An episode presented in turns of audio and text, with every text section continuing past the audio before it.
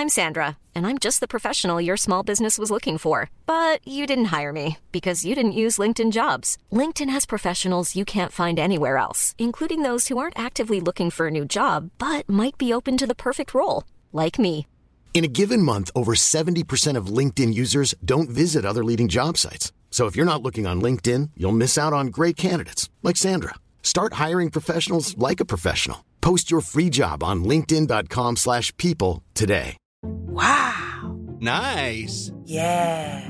What you're hearing are the sounds of people everywhere putting on Bombas socks, underwear, and t-shirts made from absurdly soft materials that feel like plush clouds. Yeah, that plush. And the best part? For every item you purchase, Bombas donates another to someone facing homelessness. Bombas. Big comfort for everyone. Go to bombas.com slash ACAST and use code ACAST for 20% off your first purchase. That's bombas.com slash ACAST. Code ACAST.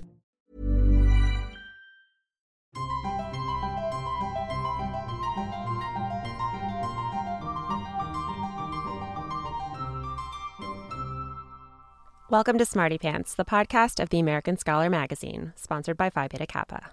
I'm your host, Stephanie Bastek.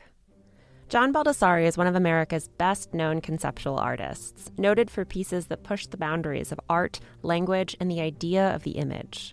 His 1971 work, I Will Not Make Any More Boring Art, commissioned by the Nova Scotia College of Art and Design, or NSCAD, in Halifax, Canada, is perhaps his most famous, and was executed long distance for the cost of a postage stamp. In our winter 2021 issue, Sierra Bellows writes about John Baldessari's seminal work as an emblem of the COVID era, which is particularly poignant given that Baldessari died in January just before the pandemic began.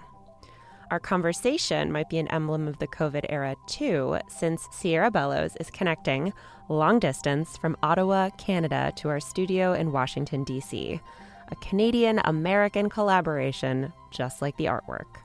So thanks for making conceptual podcast art with me, Sierra. Thank you. I'm happy to do it. I want to start by reading the description of the piece, and then maybe you can explain what drew you to this in particular. So, John Baldessari wrote in response to this gallery request in February 1971 I've got a punishment piece for you. It will require surrogates, since I can't be there to take my self imposed punishment, but that's okay, since the theory is that punishment should be instructive to others. The piece is this From ceiling to floor should be written by one or more people, one sentence, under another, the following statement I will not make any more boring art. So, what drew you to this piece?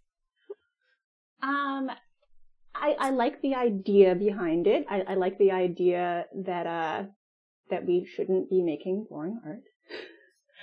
Um, and I, I also liked the idea that it was something that would be very boring to do. The punishment piece was made in uh, in Nova Scotia. The woman who was kind of putting it together, um, who is sort of the curator of the show, um, she actually tried to get students from NSCAD to come and do the words on the wall. And uh, it was really hard. No one wanted to do it. Um, and so she ended up doing a lot of it herself. Um, but then pulling in an occasional student um, who would do it for a few hours. But um, the gallery space was an annex, and they wanted to fill the entire walls, and so it took days. Um, I think that it was like a seven-day period where they did the writing. And two of the students who participated wrote a, a letter to Baldessari, and they were like, "Yeah, uh, thanks for letting us be part of your art. It was super boring. And so I think that maybe having the experience of boredom when you're thinking about what you're going to, uh, what kind of experience you want your viewers or your, your audience to your art to have and be like, not this.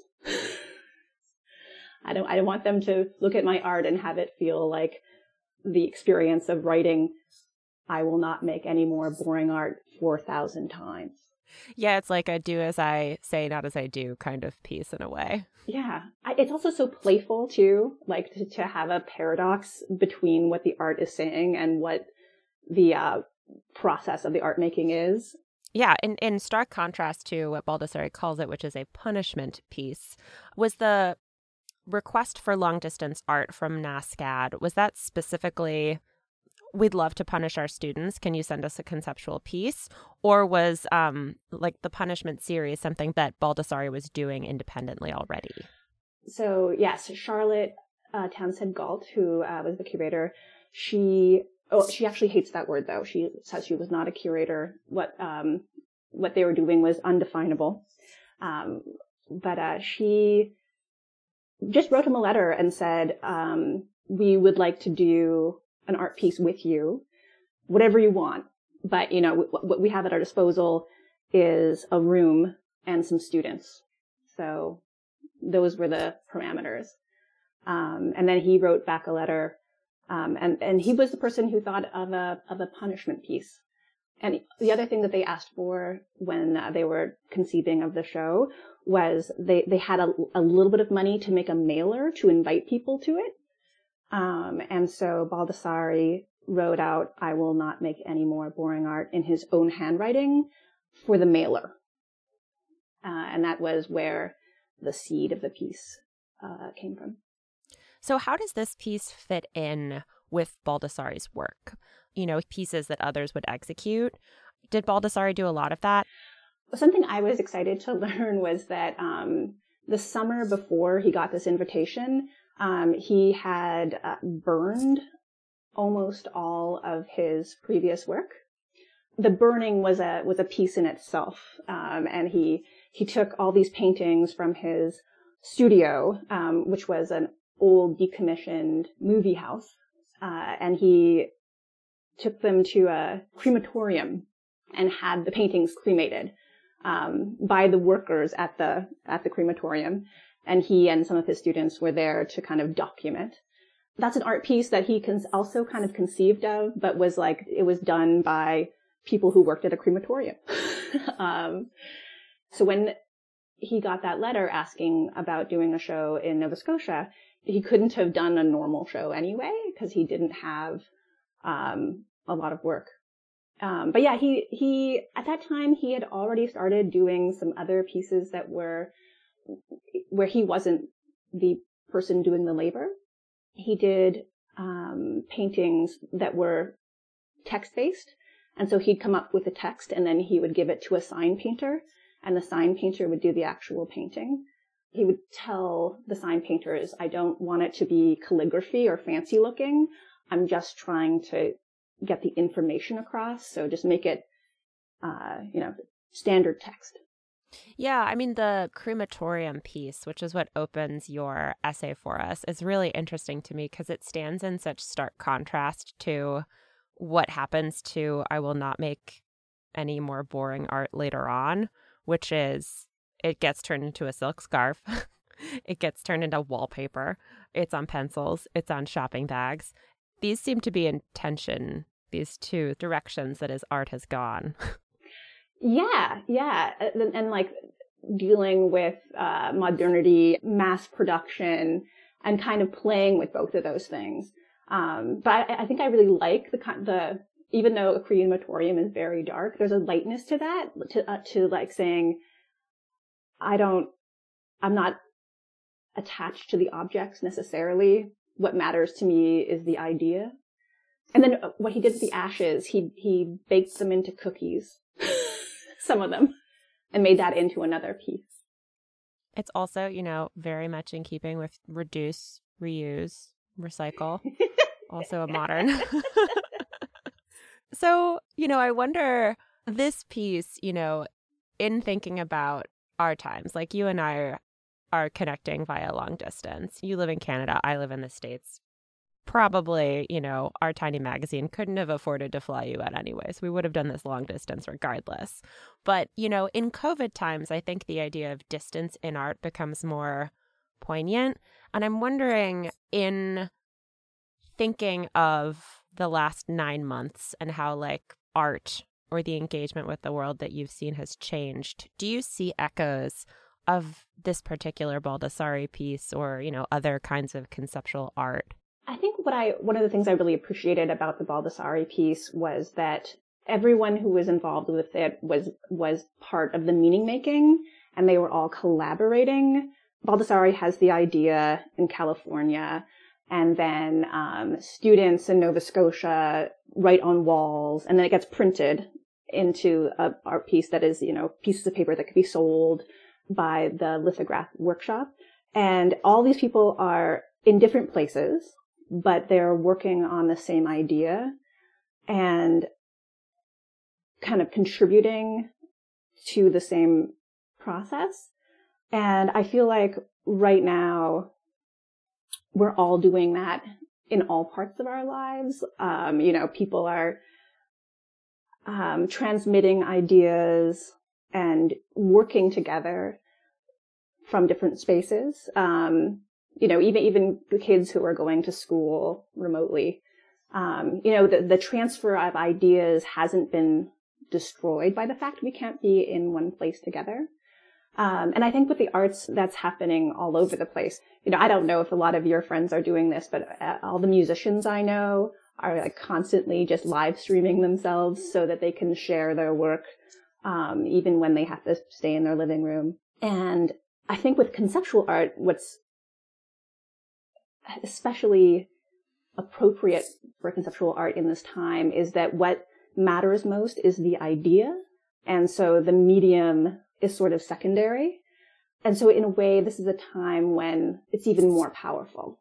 Yeah, it's been interesting to see art forms that really do depend on the particular medium try to adapt to this era. Because conceptual art, you know, this Baldessari's piece could have been done then and it could have been done now. No difference. But, you know, um, the experience of going to see dance, for example, or live theater, um, I think has been really challenging for a lot of of artists. Are you, you know, seeing anything interesting in how these art forms are trying to adapt to a completely different medium, you know, when the original medium, like the human form, was so essential? It's funny. I was driving and I was listening to the radio and they were talking about how they were going to try to do Nutcracker, the ballet in COVID times. And it seems like people are going to do it, but stream it into your house. But then, but then that's not a huge transformation. Um, it's just like a little nudge but yeah, I, I think the thing about the Baldessari piece that I think is possible with other pieces is one morning I decided to participate in it myself by writing those lines over and over and over again. Um, and I got to feel in a small way like I was part of the same art making process that was started before I was born. um, because it has had such a long life. First, it was an idea in a letter then it was a process of writing on walls. Then it was a show that you could go to. Then it was a mailer. Then it was a lithograph. And then it was on shopping bags and wallpaper.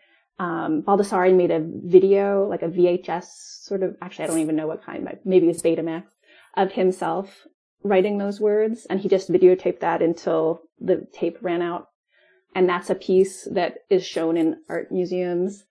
And so it just had all of these iterations and it just continued to change. Um, it was recreated um, a few times by other art students at other locations.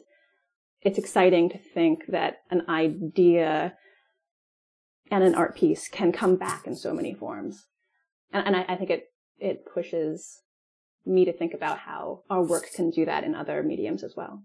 Yeah. And I think the interesting thing about you participating in the piece by writing this over and over again, um, and the fact that like so many people are a part of it means that this kind of conceptual art is the most accessible in some ways because a lot of people can participate. Um, it's very simple. It doesn't require any special skill. You just have to know how to write with a pencil on a wall. Whereas, you know, to recreate a Michelangelo, you'd have to learn all kinds of Renaissance era painting techniques. And yet, conceptual art does have a reputation as being like really abstruse and inaccessible. So I wonder how you think those concepts sit in tension in Baldessari's work, you know, accessibility versus inaccessibility, simplicity versus complexity. One of the things that drew me to Baldessari initially was the fact that it was so playful and so accessible. I, I didn't feel like it was trying to be smarter than me. you know, I, have I've had the experience of, um, of seeing contemporary art and feeling like I don't know the proper references to really appreciate what's going on. And with Baldessari, I never felt that way. And I, I think that it's partly that he leads with humor and silliness. I mean, he makes art about art often, which you think might be too full of references to understand, but he does it in a pretty simple way. There's a photograph that he took. Well, actually, his wife took it. Um, but it's a photograph of Baldessari in front of a tree, but the tree is in the background. And so it looks like the tree is growing out of his head. And I guess back when people would read how to take good photographs, like photo photography manuals, they'd say like, be careful when you're putting your subject in the frame because if you put a tree right behind their head, it'll look like a tree is growing out of their head. And so he, they did that on purpose and then printed the photo and it just has wrong written on the bottom. Yes, he is referencing things in our culture, but they're things that a lot of people have access to and know about. He, uh, he had a whole series where he had people he knew point at things in National City, California, where he was from. Um, and so it's like a, it's a photograph of a finger pointing at something. And then he took those photographs to painters and asked to have like realistic renditions of them painted to make them into art. I actually think a lot of conceptual art is like that in some ways because it's it's like it's playing with ideas and playing with your mind a little bit. I remember going to see a Yoko Ono show once and there was a ladder and you could climb it and then there was a little tiny word printed on the ceiling and then you, but you couldn't see it from where you were. You had to grab a magnifying glass to see the word. And it was yes. um, and it was, it was, it was playful and it, it made you think a little bit differently without being like instructive and didactic. Yeah, I, I, I think that conceptual art is largely fun. And we could all use a lot more fun right now, I think. yes, I agree. So if we're bored and at home and need more fun, obviously John Baldessari, great artist to check out. Do you have any other favorite conceptual artists uh, for folks to explore? Recently, I've been looking at stuff by Sol LeWitt. He and Baldessari knew each other, actually. And Baldessari once did a, a another video where he uh, took some precepts about conceptual art that Sol LeWitt had written and sang those words to different tunes in the video. Very goofy stuff. But yeah, he, what's cool about Sol LeWitt is a lot of his art was actually instructions. Like go to a wall, make 50 points on the wall, and then draw lines between those points according to this rule. And then when you're done, that's a Sol LeWitt piece. you know? So a lot of his pieces people are still making them in art galleries um, after his death, and they're still considered Sol LeWitt pieces. They're officially his because that's his method is these instructions that he gives. And what I learned recently that I found delightful was he also has pieces that are gardens. So he he gave instructions for certain plantings in certain shapes and designs. Um, and they are harder to view than on a wall. Um, but some people have successfully created them and they're beautiful because they're, they're, they look kind of like formal gardens, but when you think about them, you can see that they are an idea made real in the natural world. It tickles the mind. We have links in the show notes to Sierra Bellows' essay for us, as well as uh, various images and videos referenced in the interview. We'll be back next week. Till then, take care and stay sharp.